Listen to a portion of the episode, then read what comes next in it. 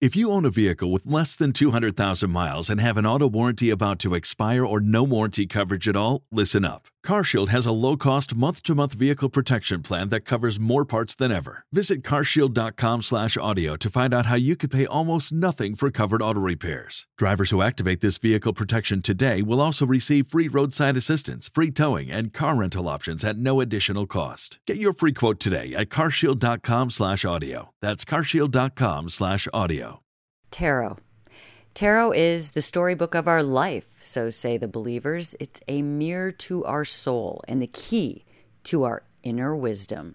Some may say that tarot cards are simply ink on paper, but those that have worked with them for years and studied them would have to disagree. Those that believe say every spiritual lesson we meet in our lives can be found in the 78 tarot cards in a deck.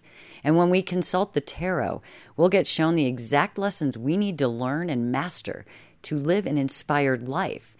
It's like holding up a mirror to yourself so that you can access your subconscious mind. It's tarot, some will tell you, that allows us to tap into the wisdom and answers that live in us all.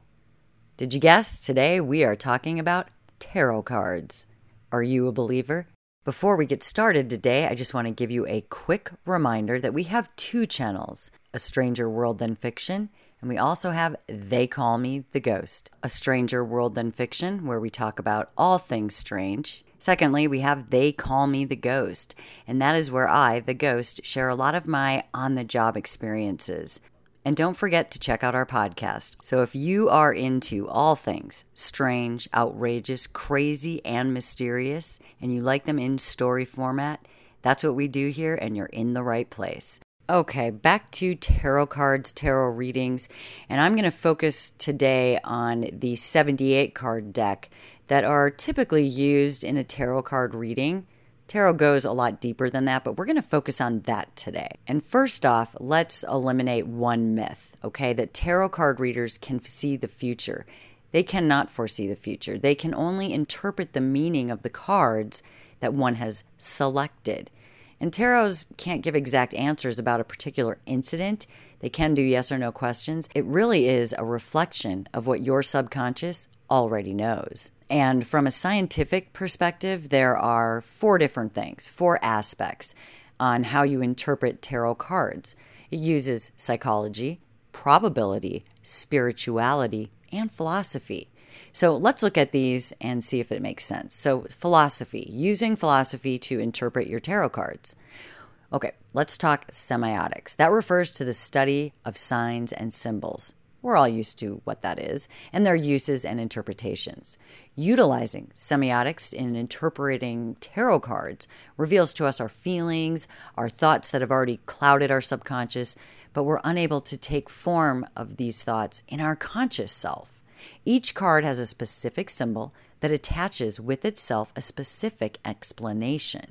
People attach intrinsic meanings with the specific cards drawn, and that helps to answer their own questions. It uses their own subconscious mind. It's a way of projecting one's own unconscious knowledge into a card.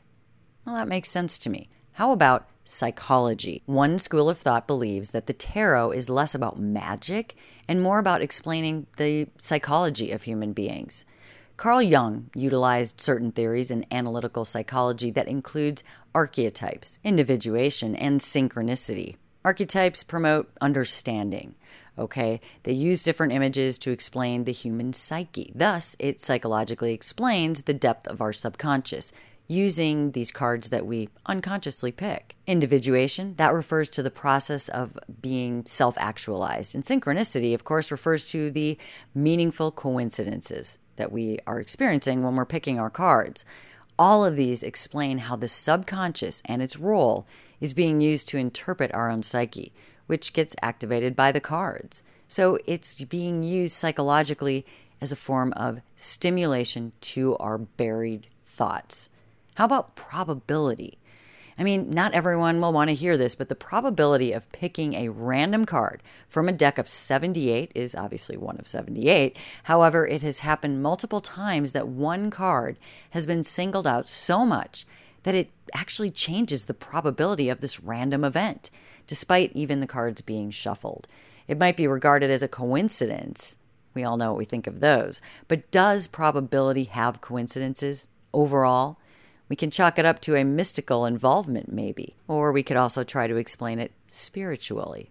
You can decide what you think on that one. But what is the spiritual interpretation anyway?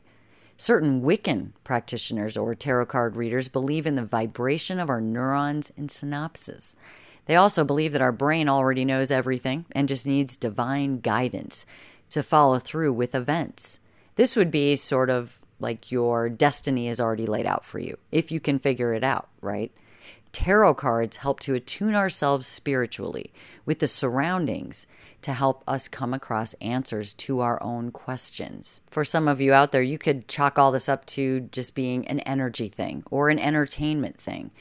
Tarot cards are pretty fun, so you have both skeptics and believers that get readings done every day. And a lot of times, people are going to get a tarot reading so that they can find out about the future, make predictions.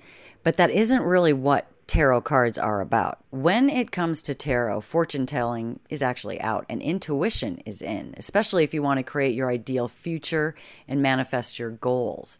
The most powerful way to read the tarot is to use the cards to access your intuition and your inner wisdom. The imagery in the cards will give you an instant access pass to your subconscious mind and your intuition. And from this place of inner power and wisdom, then you can discover how to make positive changes so that you can manifest your goals and dreams in the future.